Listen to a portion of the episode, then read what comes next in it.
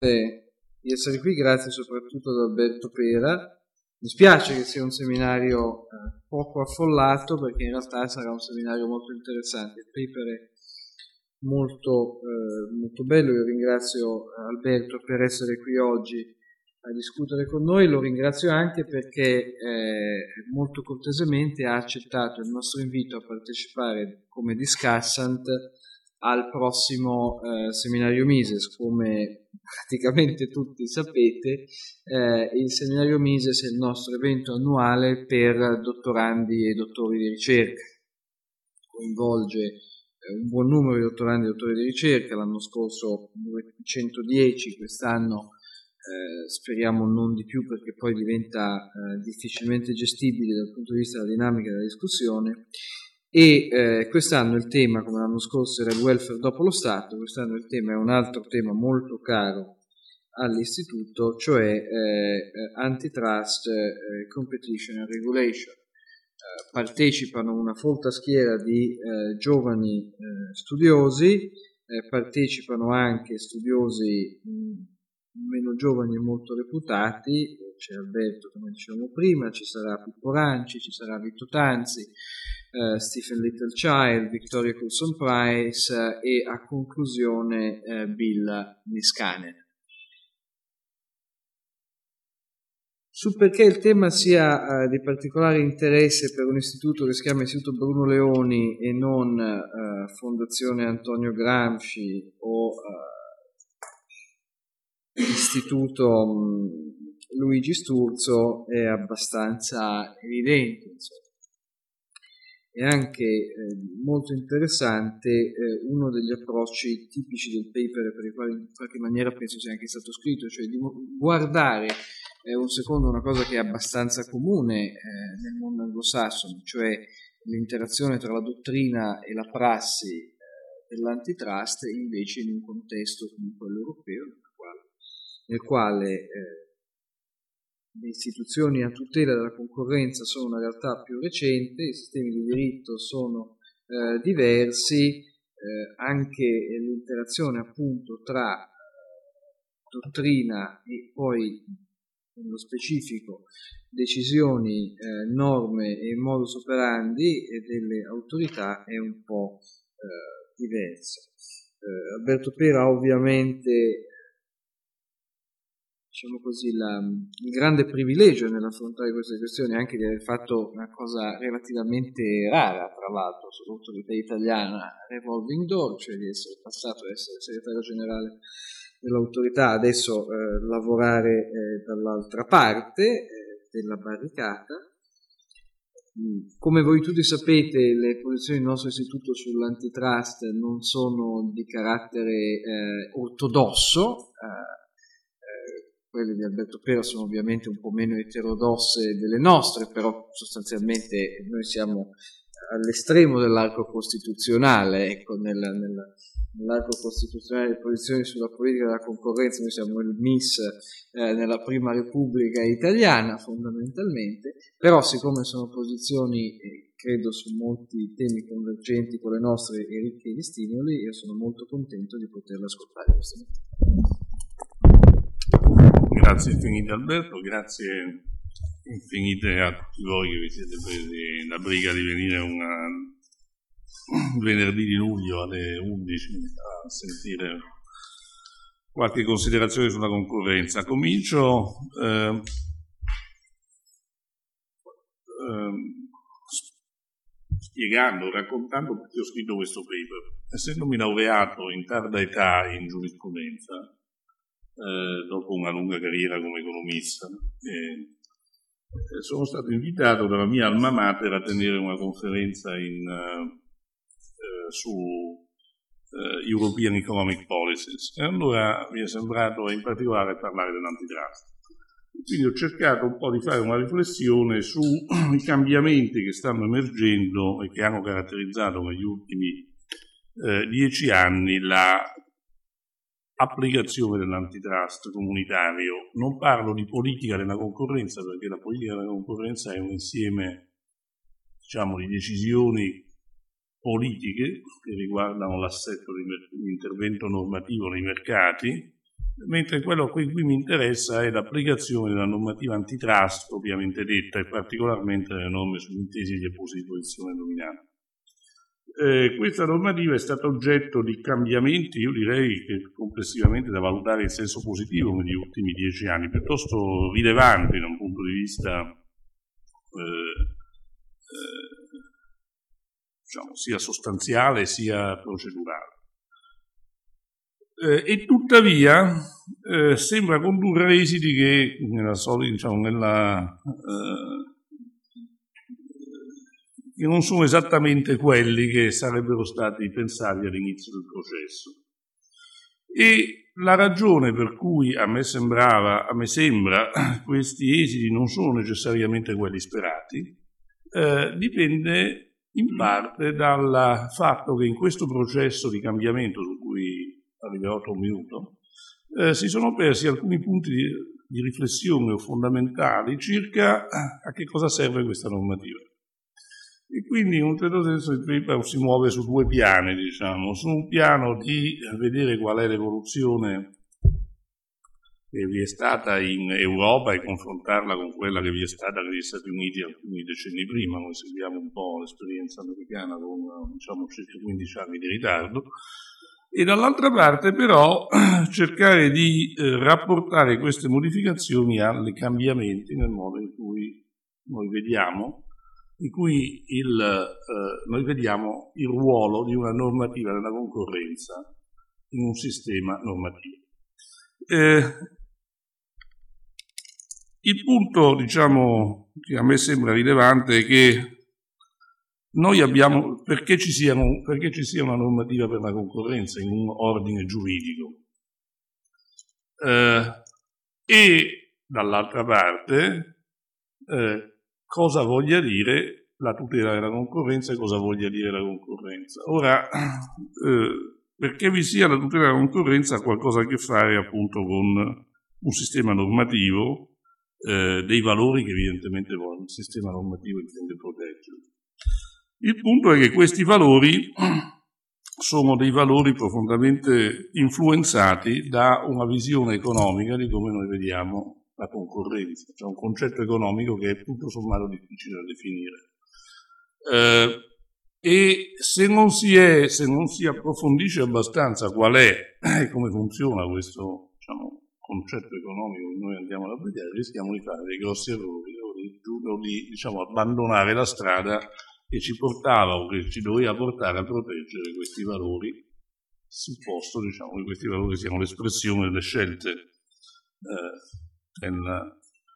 di, eh, delle scelte di un certo sistema giuridico sociale. Allora, comincerei prima di tutto per mettere col problema che mi ero posto. Cioè, negli anni 90, a partire dalla metà degli anni 90, c'è stato un grande cambiamento nella eh, modalità applicative del, eh, dell'antitrust comunitario. Eh, in sostanza possiamo riassumere questo cambiamento come l'abbandono di un'impostazione formalistica che aveva caratterizzato diciamo, l'esperienza precedente fino agli anni 92-93 e il passaggio verso un'applicazione basata maggiormente su un'analisi economica. Che eh, ha riguardato eh, eh diciamo, dapprima la, una valutazione più realistica, cioè, questo ha riguardato in buona parte la valutazione, diciamo, dell'applicazione della normativa sulle intese, eh, che eh, non solo in Europa ma anche negli Stati Uniti in passato è sempre stato un punto di, eh, problematico perché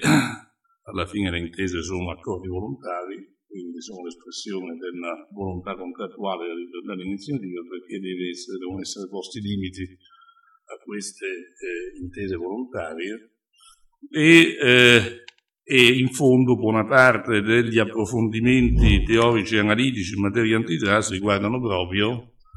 eh, la ricerca, la definizione di un criterio che consenta legittimamente rispetto agli obiettivi interni della normativa della concorrenza di, di definire quale questo limite debba essere. Eh, la individuazione di criteri per sé o di criteri su base della regola di ragionevolezza, l'introduzione di criteri come ci vedremo tra poco in benessere del consumatore verso l'efficienza cercano di identificare dei criteri compatibili diciamo, con la libertà di iniziativa per poter tuttavia applicare una norma che evidentemente riflette qualche valore o intendimento più generale che cerchiamo adesso Ebbene, questo eh, eh, processo che ha chiaramente diciamo, caratterizzato eh, il, negli Stati Uniti gli sviluppi della scuola di Chicago, i contributi di Posner, di Bork, fondamentalmente riguardavano questi, si è trasferito, diciamo giustamente, con vent'anni di ritardo in Europa e ha dato luogo a dei cambiamenti sia in termini di applicazione della normativa, sia anche in termini di normativa, diciamo, di legislazione secondaria, ma importanti, assai importanti. La, il processo di modernizzazione, diciamo, a partire dalla metà degli anni 90. Sono culminati in un'importante modifica normativa che è il regolamento 1 del 2004, eh, che, dietro questa sigla tecnica un po' arida, in realtà eh, contiene due elementi molto importanti. La prima è la introduzione formale, diciamo in maniera formale della rule of reason nel sistema comunitario. Non che la rule of reason non ci fosse prima, ma la rule of reason era un po' nascosta nel meccanismo di funzionamento dell'articolo 81 che, secondo la precedente eh, impostazione, era, funzionava in due parti, prevedeva un divieto e poi prevedeva un'autorizzazione, dopodiché diciamo, occorreva un'autorizzazione alle intese per poter dire che queste non erano restrittive della concorrenza. Ora invece si applica un criterio molto simile al criterio di protezione, cioè dell'eccezione, che è quello cosiddetto dell'eccezione legale. Ora questo può essere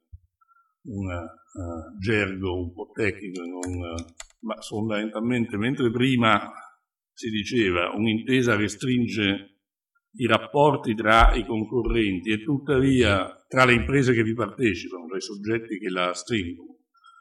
restringe eh, e tuttavia, e quindi pertanto è restrittiva nella concorrenza, e tuttavia può essere autorizzata qualora abbia degli effetti di efficienza e di beneficio dei consumatori, ma questa autorizzazione diciamo, avviene ex ante, quindi deve obbedire a certi criteri. Ora invece si dice chiunque può fare l'intesa che vuole, sarà valutata l'effetto di questa intesa ex post su la concorrenza in base a un bilanciamento degli effetti concorrenziali delle imprese. Per cui anche intese che abbiano un effetto di restrizione della concorrenza tra i soggetti, tipicamente questo è il caso delle intese verticali, ma può essere degli accordi di cooperazione per lo sviluppo di prodotti comuni, per lo sviluppo di distribuzione, per lo sfruttamento di risorse comuni, che quindi implicano diciamo, che le imprese tra di loro non si fanno concorrenza, tuttavia potranno essere valutati positivamente, cioè non potranno essere dal giudice o da chiunque si trovi a valutare per il fatto che in realtà consentono una produzione più efficiente, costi più bassi e quindi di competere più efficacemente. Ecco, questo processo prima non era possibile così po', ci voleva qualcuno che mettesse il punto sopra, eh, avendo valutato ex ante gli effetti, ora invece siamo in un sistema fondamentalmente simile a quello eh, questi cambiamenti, che cosa, che finalità avevano? Avevano fondamentalmente la finalità di rendere appunto la valutazione, eh, eh, diciamo, l'applicazione del diritto della concorrenza più sensibile a considerazioni economiche che eh, eh, diciamo, che, che, che tenessero conto dei motivi per cui le imprese non si fanno concorrenza. Questi motivi non sono necessariamente motivi, diciamo, eh, eh, dannosi, possono essere da un punto di vista sociale, possono essere invece motivi del tutto eh, eh, giustificati da un punto di vista sociale perché danno luogo a miglioramenti di efficienza e non solo danno luogo a miglioramenti di efficienza, non solo sono giustificati dal punto di vista sociale, ma sono giustificati dal punto di vista sociale della concorrenza, diciamo, dal punto di vista particolare di sociale della concorrenza, nel senso che sono strumentali ad avere un grado di concorrenza maggiore nel mercato. Eh, il punto è che questo processo è andato anche oltre, nel senso che eh, è andato oltre, nel senso che ha condotto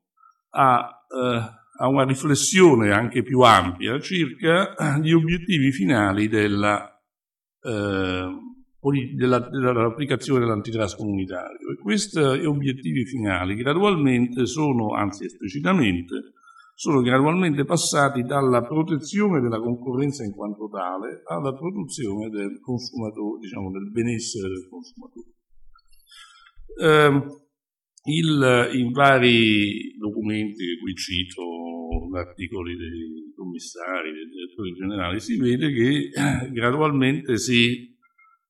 identifica il benessere del consumatore come l'obiettivo finale del processo, diciamo della tutela del processo concorrenziale. Ora, a chi di voi, immagino tutti, eh, si sia interessato dei problemi dell'antitrust, questo può non apparire affatto strano. Perché non può apparire strano? Ma perché noi sappiamo che al centro della revisione, diciamo, della scuola di Chicago e in genere dell'antitrust americano è il fatto di considerare le pratiche messe in atto dalle imprese dal punto di vista dei loro effetti sul mercato e quindi degli effetti sui prezzi e sulla quantità, diciamo in termini eh, semplificatissimi, e, e, in generale rispetto agli effetti quindi che hanno sul, sul mercato finale, quindi ponendo il consumatore come metro degli effetti di queste pratiche. Eh, se non che il, eh, eh, e, e, quindi questo diventa un po' il, il, tema per mettere in discussione le modalità eh, di applicazione dell'antitrust in generale. Se non che nel contesto comunitario questa, eh, eh,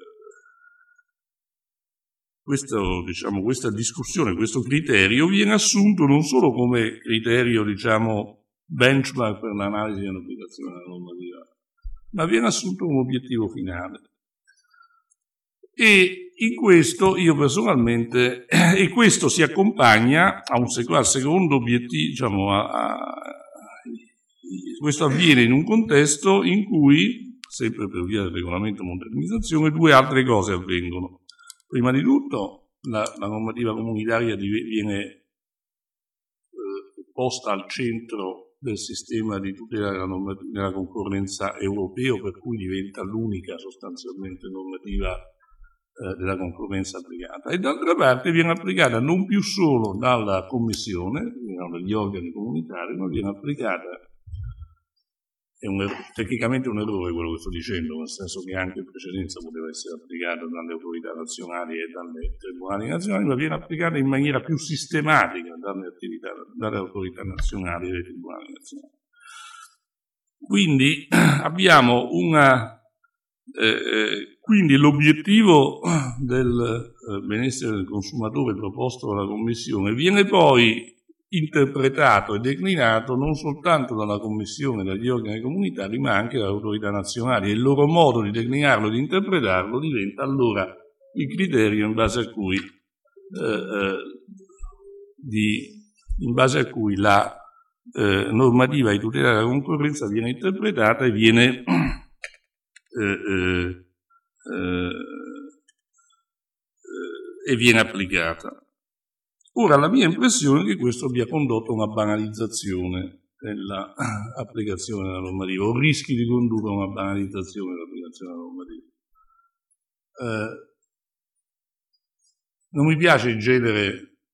eh, parlare della cronaca, diciamo, della cronaca, però sul Corriere della Sera di oggi si dice che l'antitrust italiano ha iniziato un'indagine sugli accordi tra Vodafone e, e TIM e la Apple per la diffusione della, dell'iPhone e sugli schemi tariffari applicati perché i consumatori hanno protestato. Eh, questa eh, notizia fa il paio con una notizia invece di quasi un anno fa, quando la commissaria europea per, i, per, la tutela del consumatore chiese l'intervento dell'antitrust, che poi peraltro riguardo al fatto che eh, sull'iPhone si potevano usare, no, sul, sull'altro device eh, musicale si poteva, iPod, scusate io non sono, sull'iPod si potevano usare solo eh, eh, i, si potevano ascoltare solo i prodotti che avevano un particolare accordo di licenza con Apple e quindi questo rappresentava un vincolo a coloro che avessero comprato l'iPod. Cioè una, eh, a questo punto ci si può chiedere, diciamo, e quindi richiedeva eh, l'applicazione, si chiedeva, e chiedeva alla Convenzione di valutare se eh, questi accordi tra titolari dei diritti e eh, Apple fossero eh, danneggiando i consumatori che non potevano sentire altre, eh, altre altri prodotti non fosse qualcosa che limitasse la concorrenza. Ora, a me sembra che eh, interventi di questo genere si pongano un problema che può essere anche legittimo, ma che poco ha a che fare con la concorrenza, cioè il problema eh, che si pongono è se certe categorie di consumatori siano vincolate nell'uso di un certo prodotto dal fatto che eh, il produttore decide di commercializzarlo in un modo piuttosto che in un altro. Può può non essere eh, un problema rilevante, mi pare dal punto di vista, diciamo, qui lo guardiamo da queste stanze, immagino che sia un problema di tutto irrilevante, è certamente un problema irrilevante dal punto di vista della concorrenza, forse anzi è un problema che se fosse risolto nella direzione che viene proposta darebbe luogo a una soluzione anticoncorrenziale, cioè darebbe luogo a una limitazione degli schemi con cui eh, si decide di commercializzare un prodotto perché si ritiene che questo sia il modo più efficiente per eh, nel tempo assicurarne successo. Eh, ora il rischio di questa eh, banalizzazione secondo me è elevato. Eh, e, e, e, e, da un lato diciamo, ed è conseguenza di, di diciamo,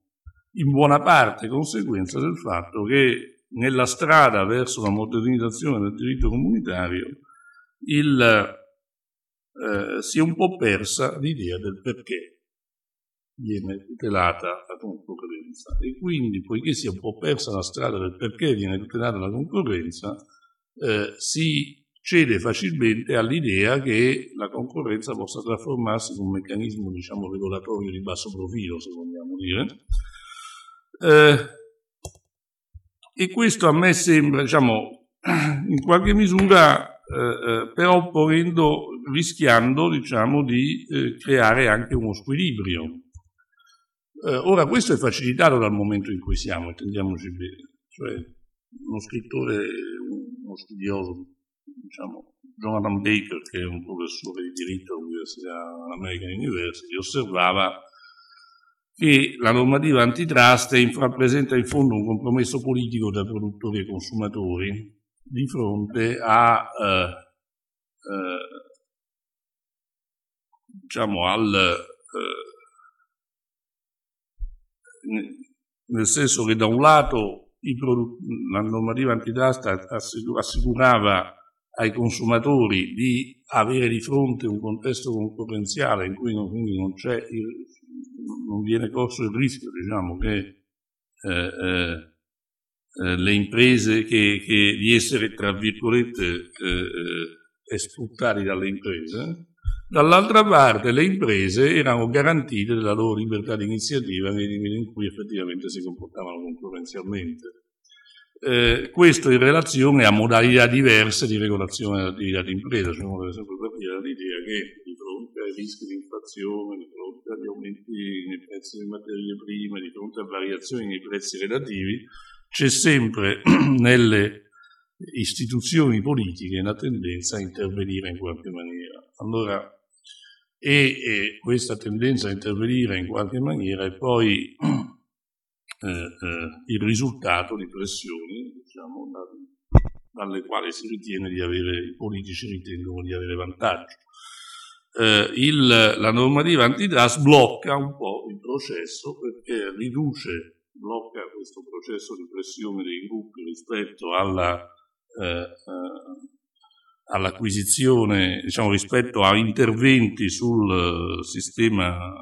economico perché in qualche maniera fissa un parametro che tutti accettano. Nel momento in cui però eh,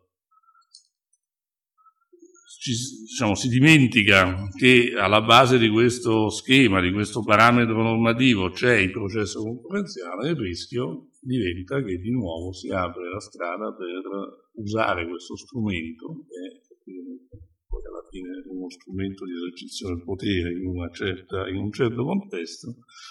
in maniera che può essere eh, invece di nuovo soggetta alle pressioni dei, eh,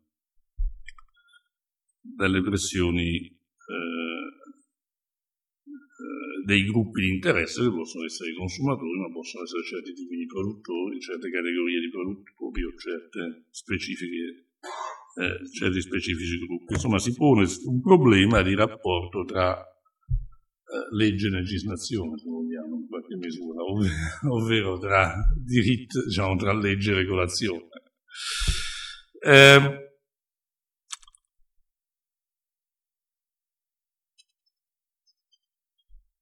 Per cercare, eh, quindi questo è il, un po' il problema che mi sono posto, il rischio che, diciamo, che vedevo, un po' il messaggio che eh, cercavo di dare in questo periodo. Come eh,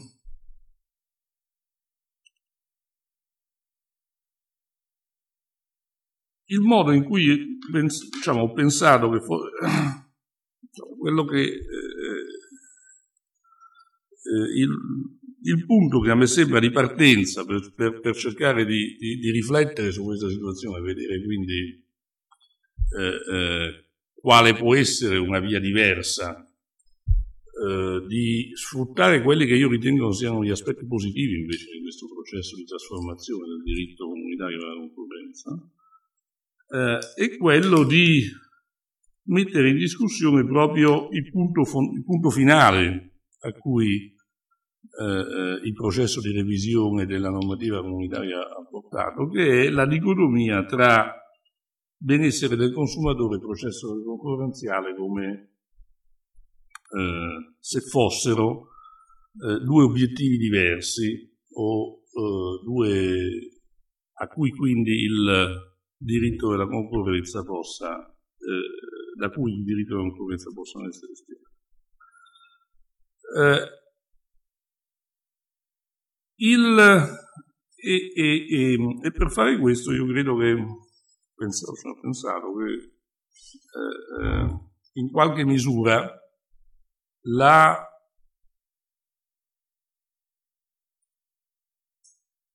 l'attenzione dovrebbe essere, cioè, debba essere riportata sulla, eh, eh,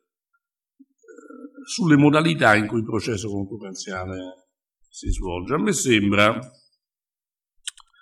che eh, e, e, e, da un lato e dall'altra parte occorre, occorre essere riportato sui limiti dell'uso i limiti e l'ampiezza dell'uso dell'analisi economica nell'applicazione della normativa antitrust. Eh, la, ho detto la normativa antitrust ha un tradizionalmente nei sistemi giuridici eh, là dove una, una, normativa antitrust è adottata, almeno certamente negli Stati Uniti e certamente in Europa, un rilievo particolare, o almeno in alcuni, nell'ispirazione originaria del sistema, del sistema eh, del sistema europeo. Perché ha un carattere particolare? Perché in qualche misura viene interpretata con un rilievo, almeno tra gli adepti, viene interpretata come, un, eh, come un, eh, una sorta di sigillo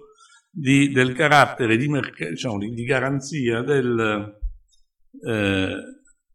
eh del sistema eh, di mercato, dell'orientamento verso il sistema di mercato di un sistema economico-giuridico.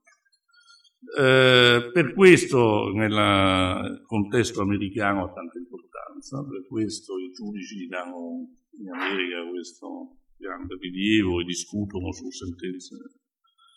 eh, sulle, sulle, decisioni antitrust, ma, ma, ha un ruolo particolarmente rilevante anche in Europa. Il, eh, la normativa antitrust in fondo è nel Trattato di Roma. Eh, non solo è nel Trattato di Roma, come negli articoli 81-82 che vietano un'intesa della pubblica legislazione dominante, ma è tra le, le, azioni proprie della comunità per perseguire i suoi obiettivi finali, nell'articolo 3 è stata quindi eh, inserita nel, nella costruzione europea con l'idea che eh, un sistema di mercato dovesse essere diciamo, garantito, garantito rispetto all'azione pubblica con i vari strumenti che il trattato prevede, tra cui limiti all'azione eh, dei governi volte a restringere la concorrenza, 86,1, anche eh, limitando li, eh, le azioni che perseguono gli interessi pubblici determinati, eh, limitando quindi queste azioni, eh, eh, limitando i limiti relativi al perseguimento di questi interessi pubblici a ciò che è strettamente necessario al perseguimento di questi interessi, quindi la concorrenza non può essere limitata in maniera ulteriore, ma anche rispetto ai comportamenti privati. Eh, e il limite in tutte e due le normative è l'idea che eh, tutto è libero finché il potere di mercato dell'impresa non viene utilizzato per distorcere il, eh, la concorrenza, quindi la possibilità di altri di, diciamo, di competere. Eh, quando però si passa dalla interpretazione di queste regole generali, questa è un po' la storia dell'antitrust americano, alla, eh, eh, alla cioè, dalla lettura all'interpretazione, allora ci si, ur- si urta contro il modo in cui queste norme debbano essere lette e si deve necessariamente ricorrere a un'interpretazione, tra virgolette, economica di cosa sia la concorrenza. Allora, eh, eh, o almeno se si vuole dare un'interpretazione eh, eh, relativamente, tra virgolette, realistica. Il problema è che l'analisi economica non ci dà degli indirizzi molto eh, necessariamente eh, uniformi. Perché anche nell'analisi economica, anche nell'analisi economica di Ramos la concorrenza ha diverse, diciamo, diverse facce e che possiamo diciamo, sinteticamente distinguere tra la faccia dell'efficienza allocativa e la faccia dell'efficienza dinamica. L'efficienza allocativa è il fatto che eh, la concorrenza dà luogo alla, eh, dà luogo al benessere del consumatore e dalla, eh, dà luogo alla minima differenza tra prezzo e costo eh, nel paradigma di concorrenza perfetta il prezzo uguale al costo marginale. Nel, eh, dall'altra parte dà luogo all'efficienza dinamica, cosa vuol dire? Dà luogo a un sistema di incentivi che spinge le imprese a eh, eh introdurre innovazioni, offrire prodotti, a, eh, eh, alla fine a portare al consumatore ciò che desidera e a scoprire cosa il consumatore desidera, eh, trovare i modi per eh, offrire ciò che il consumatore desidera nella maniera eh, che, dia, che, consenta alle imprese di appropriarsi del massimo profitto nel frattempo. Eh, ma questo è un processo che conduce alla fine all'efficienza locativa, ma che funziona in base a criteri assai diversi dall'efficienza locativa mentre l'efficienza lavorativa richiede che il profitto delle imprese sia uniforme e minimo, in eh, l'efficienza eh, dinamica richiede invece che le imprese cerchino di massimizzare continuamente il profitto e eh, trovino i modi per massimizzare il profitto inventando sempre nuovi modi di avere potere di mercato. Eh, allora la tensione tra queste due visioni fa sì che la, le modalità con cui l'analisi economica eh, eh, influenza l'interpretazione di quelle norme che lo imprese di posizione dominante non sia necessariamente vigore. Il, eh, come entra l'analisi economica nell'interpretazione delle norme? L'analisi economica entra eh, dicendoci appunto prima di tutto cosa che dobbiamo tutelare, qual è lo stato che dobbiamo andare a vedere. Ci dice come dobbiamo farlo, quindi cerca di dirci eh, qual è il criterio di valutazione delle pratiche che noi utilizziamo e poi eh, eh ci dà attraverso l'analisi degli specifici comportamenti ex ante ci permette di avere delle presunzioni circa il fatto se un certo comportamento sia restrittivo o non restrittivo. Eh, se per esempio avere un accordo di esclusiva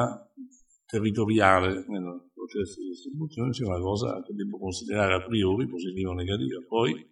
potrò valutare se nel caso concreto potrà avere effetti positivi o negativi, ma naturalmente a seconda di qual è la mia presunzione porrò un, diverso, un onere della prova diverso su diversi soggetti e quindi renderò più o meno facile poi il processo di organizzazione nel sistema. Il, in un certo senso, se noi interpretiamo la, eh,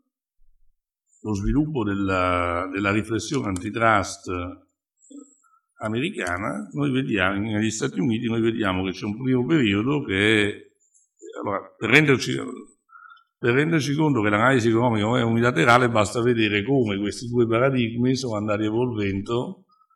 eh, un,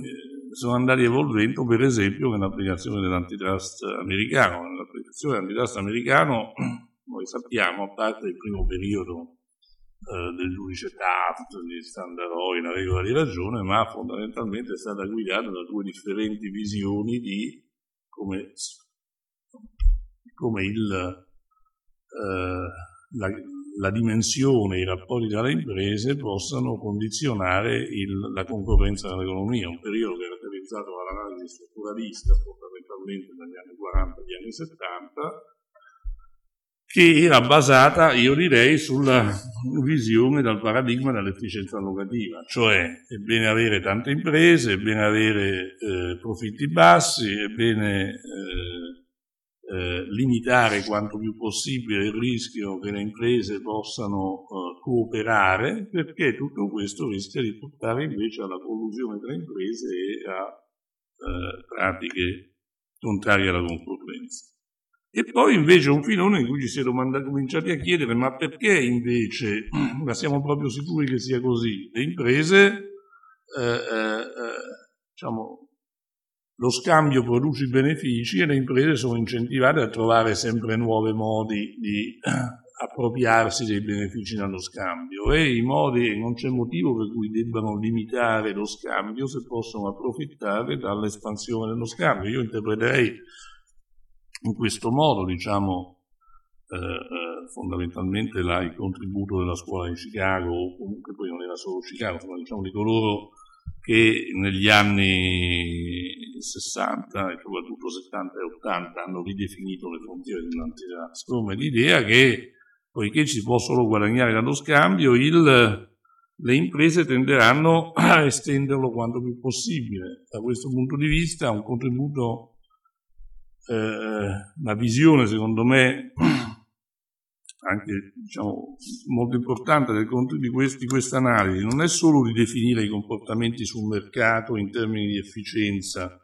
ma è anche quella di, eh, inter, di estendere l'analisi del mercato anche alle modalità organizzative. Il, eh, questo dicevo che non è solo Chicago, perché non c'è solo Posner o, Stigler, ma c'è anche Williamson e eh, è la visione del ECOS, quindi la visione del, ehm, eh, diciamo, del mercato nello, nel meccanismo dello scambio e in ciò, diciamo, nel modo invece in cui, anche nel modo in cui la, la, eh, l'organizzazione si forma, si, si, si, si articola, si modifica in relazione alle opportunità che vengono dallo scambio. e eh, quindi l'idea che eh, questa capacità, questa ricerca di eh, appropriazione del, de, dei benefici dallo scambio contribuisce a conoscere debba essere limitata solo in casi eccezionali. Ecco, qual è il limite e qual è il... Eh, qual è il limite a, questo, a questa capacità? Ora, forse non ce ne dovrebbero essere limiti, qualcuno dice, ma eh, forse l'unico limite che potremmo eh, concepire sarebbe eh, il limite del comportamento inefficiente. In qualche misura, eh, qualche Posner questo ci dicono, cioè quando eh, il comportamento non può essere bloccato se non, cioè non, non, non vi deve essere posto limite al comportamento se finché il benessere, diciamo, questo comportamento dà luogo a un incremento nel benessere sociale, nel benessere totale. No? Quindi qui è il dibattito tra... Eh, e quindi quando noi andiamo a esaminare un'intesa o quando andiamo a esaminare il comportamento di un'impresa in posizione dominante, anche se questa dà luogo a un aumento dei prezzi, ma dà luogo a una riduzione dei costi che è più che proporzionale diciamo, che, che dà luogo a un aumento dei, dei profitti più che proporzionale rispetto a quello al maggior costo che pagano i consumatori, ebbene non dobbiamo essere interessati perché eh, alla fine il benessere totale si accresce vorrà dire che perderanno un po' i consumatori, guadagneranno gli azionisti delle, eh, delle società e se sono razionali i consumatori compreranno un portafoglio di azioni che comprenderà le azioni della società che fanno molti profitti e quindi si copriranno da questo rischio se abbiamo un problema distributivo. Eh, un'altra possibilità, a cui io devo dire sono più simpatico, è quella di dire, beh, è giusto tutto questo, però il limite è, eh, è il comportamento concorrenziale. Il limite, cioè, è il fatto che eh, non vi, diciamo, il limite è che eh, eh, una, pratica non, una, pratica non, può essere, non, può essere, considerata restrittiva, quindi non può essere vietata, eh, se essa non peggiora il benessere del consumatore. Quindi guardo al, non più al benessere totale diciamo, dell'economia, ma al benessere di colui che alla fine è, diciamo, a cui è destinata la produzione. Perché guardo questo signore? Per motivi distributivi? La mia impressione è che, eh, diciamo, su questo c'è, c'è, un certo dibattito, eh, in realtà non è per motivi distributivi, è perché, eh, eh tento qui un'interpretazione che però credo possa essere condivisa, eh, è perché se il benessere del consumatore non peggiora, allora vuol dire che questa pratica si è svolta in un contesto in cui comunque una qualche questione concorrenziale residua deve esserci, una questione concorrenziale residua che induce l'impresa a non porsi in posizione di maggior sfavore rispetto a colui che è poi il destinatario finale del processo produttivo. Quindi, per cui in fondo eh, eh e quindi mi sembra questo un criterio che eh, soddisfa diciamo, due esigenze. L'esigenza di porre il limite minimo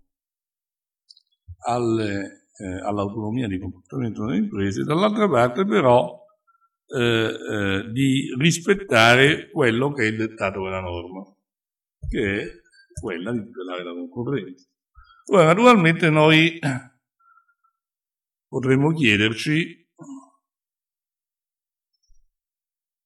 Naturalmente questo pone, diciamo, questo mio atteggiamento, questa posizione pone un problema, ma perché ci deve essere una norma di tutela della concorrenza? O meglio, perché c'è, questa sarebbe,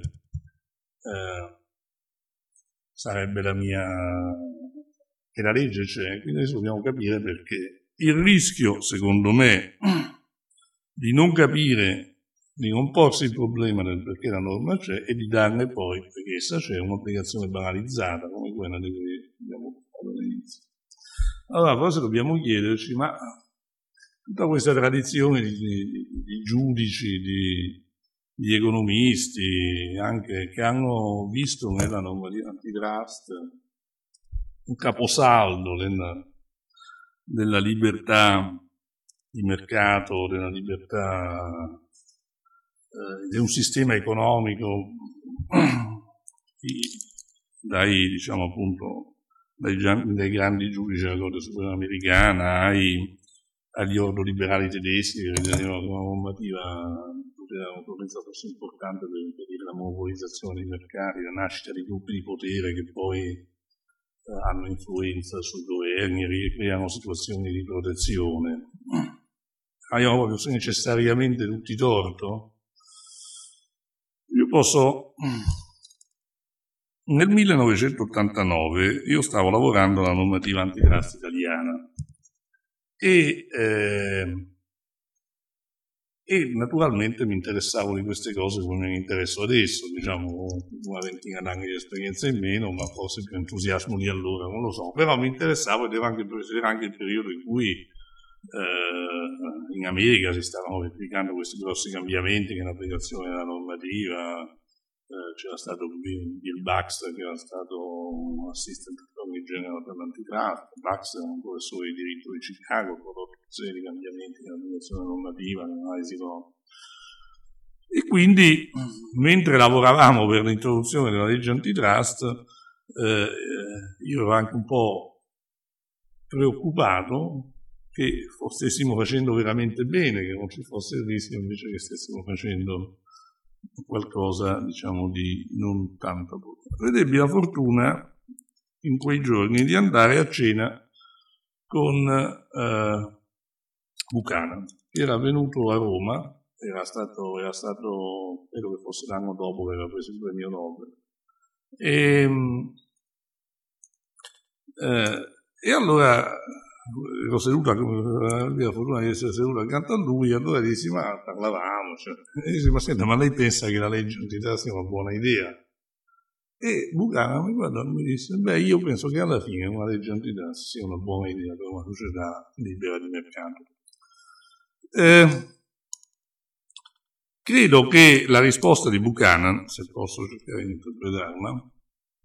e questo mi rincuorò e quindi poi ho continuato a lavorare sul progetto che ha avuto l'esito. Quindi è colpa. E io credo che la questione che Buchanan si pone, poi adesso sentiremo eh, se posso interpretarlo, è che no, non diamo a Buchanan le colpe che non si merita, diciamo, il, siano che quali sono le regole necessarie al funzionamento del sistema di mercato? Allora, se noi vediamo un sistema di mercato puramente come un sistema di scambio, forse è giusto avere una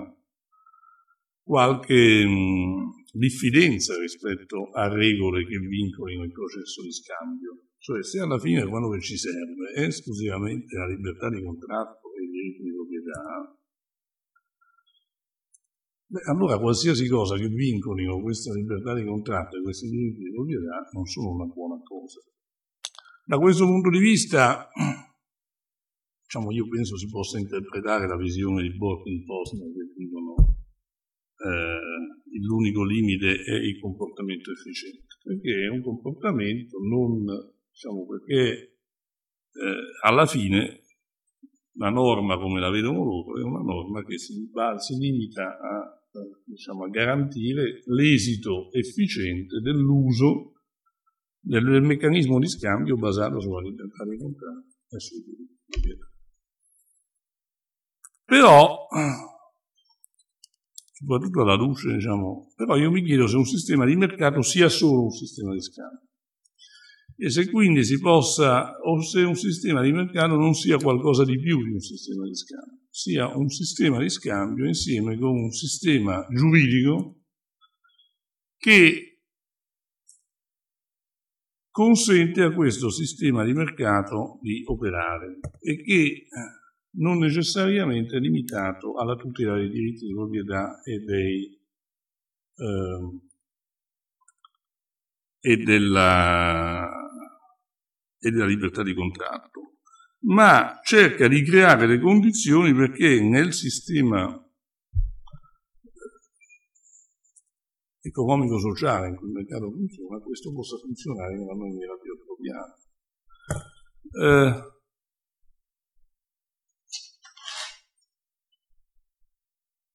Questa considerazione la sottopongo senza un particolare approfondimento analitico perché mi sembra che poi alla fine del funzionamento, diciamo, alcuni elementi del funzionamento del mercato eh, abbiano un, diciamo, un rilievo non irrilevante quando andiamo a, a, comparare o a esaminare il funzionamento dei mercati nella pratica. Un primo aspetto è la fiducia nel mercato,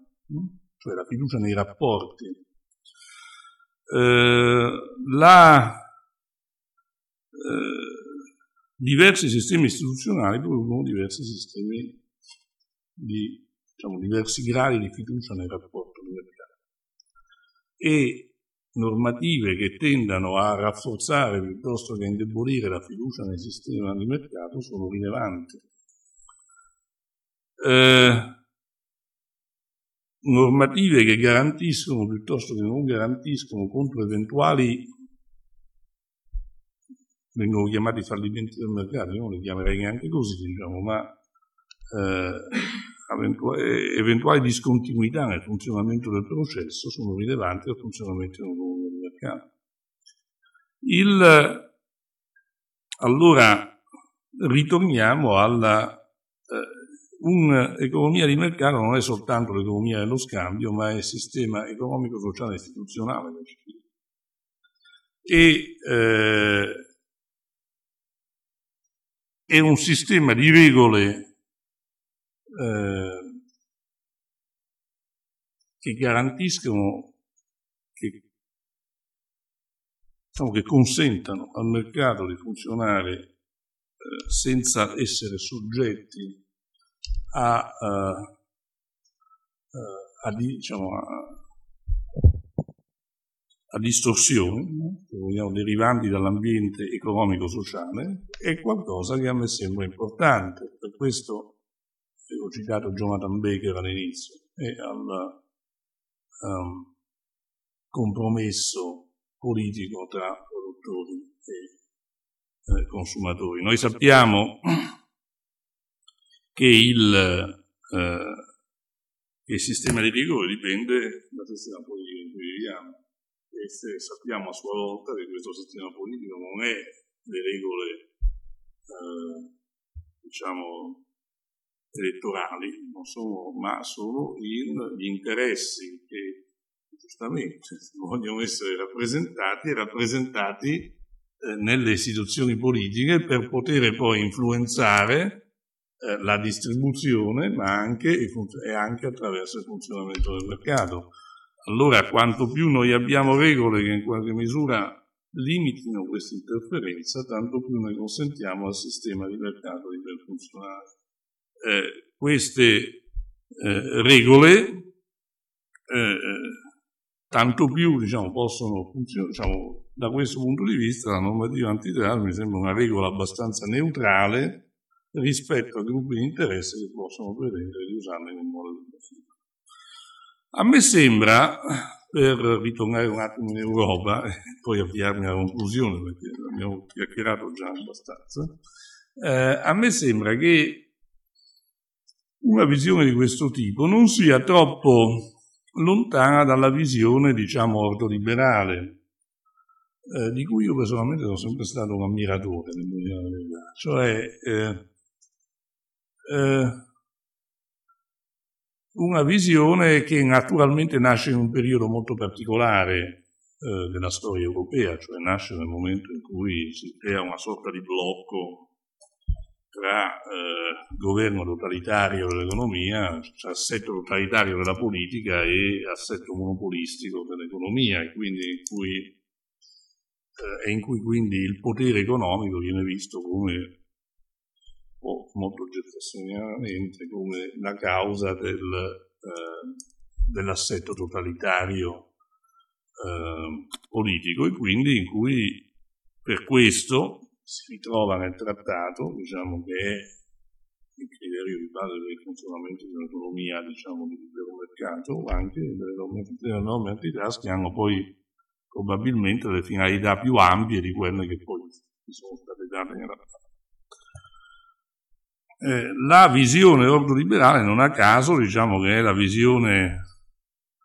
dell'economia sociale di mercato, non alla Sacconi o eh, forse neanche la Monti, l'economia sociale di mercato, nel senso di un'economia di mercato,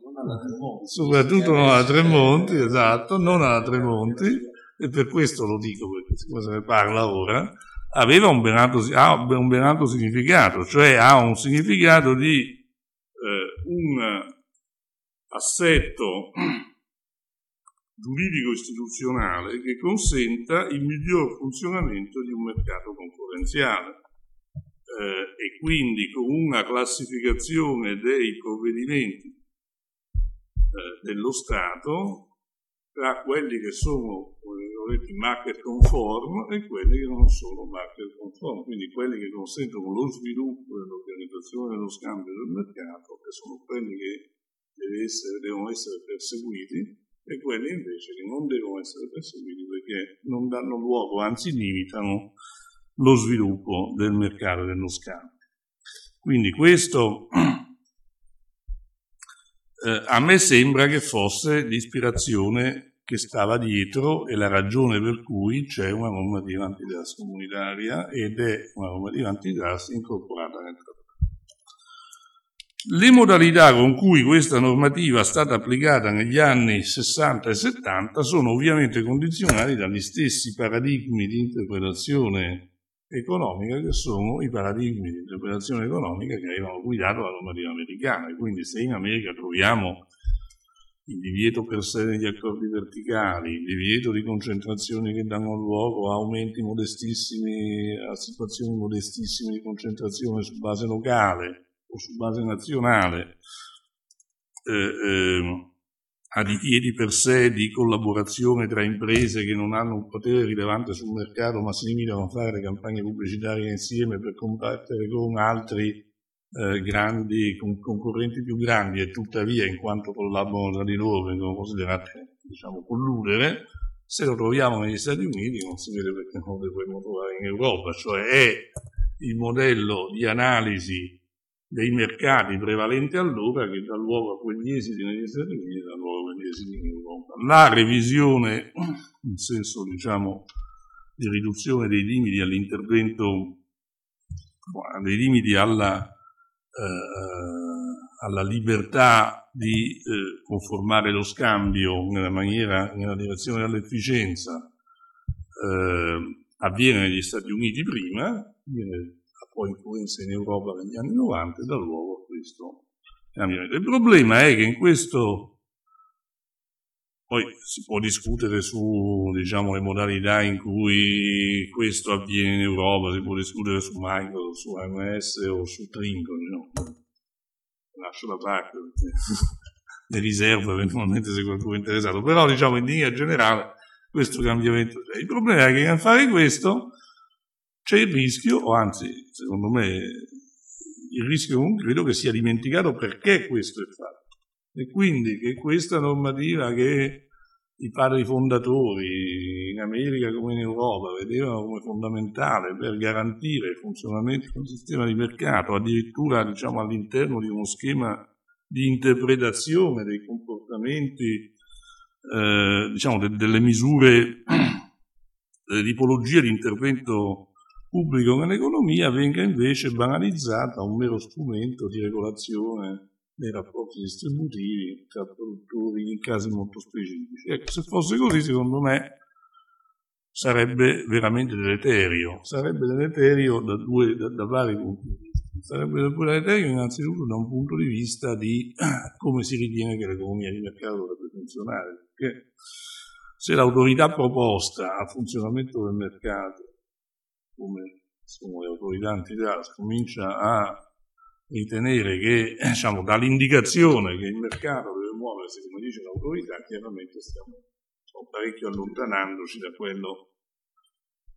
che è eh, il paradigma invece dell'auto-organizzazione dello scambio, che secondariamente perché questo sì avrebbe come esito pericoloso quello di restringere la capacità di innovazione e di, eh, diciamo, di, dinamica del sistema, che a me sembra eh, il vero problema, diciamo, oggi della, dell'economia europea. Eh, quindi io credo che ci sia un po' un bisogno di riflettere su questi aspetti generali, non nel senso sempre tremontiano che eh, in Cina non c'è una legge antitrust e in, in Europa ce ne sono 25, ma nel senso di vedere l'organizzazione di mercato come un fattore potente di innovazione, di crescita e anche di selezione diciamo, delle opportunità poste alla frontiera dello sviluppo, che per un sistema relativamente avanzato è molto importante. Perché, eh, e nella considerazione che questo può essere uno strumento, diciamo, in, diciamo che, lo, che, questo può essere uno strumento importante a tale fine, eh, anche in quanto rappresenti un, diciamo, sia parte di una visione dell'intervento pubblico nell'economia che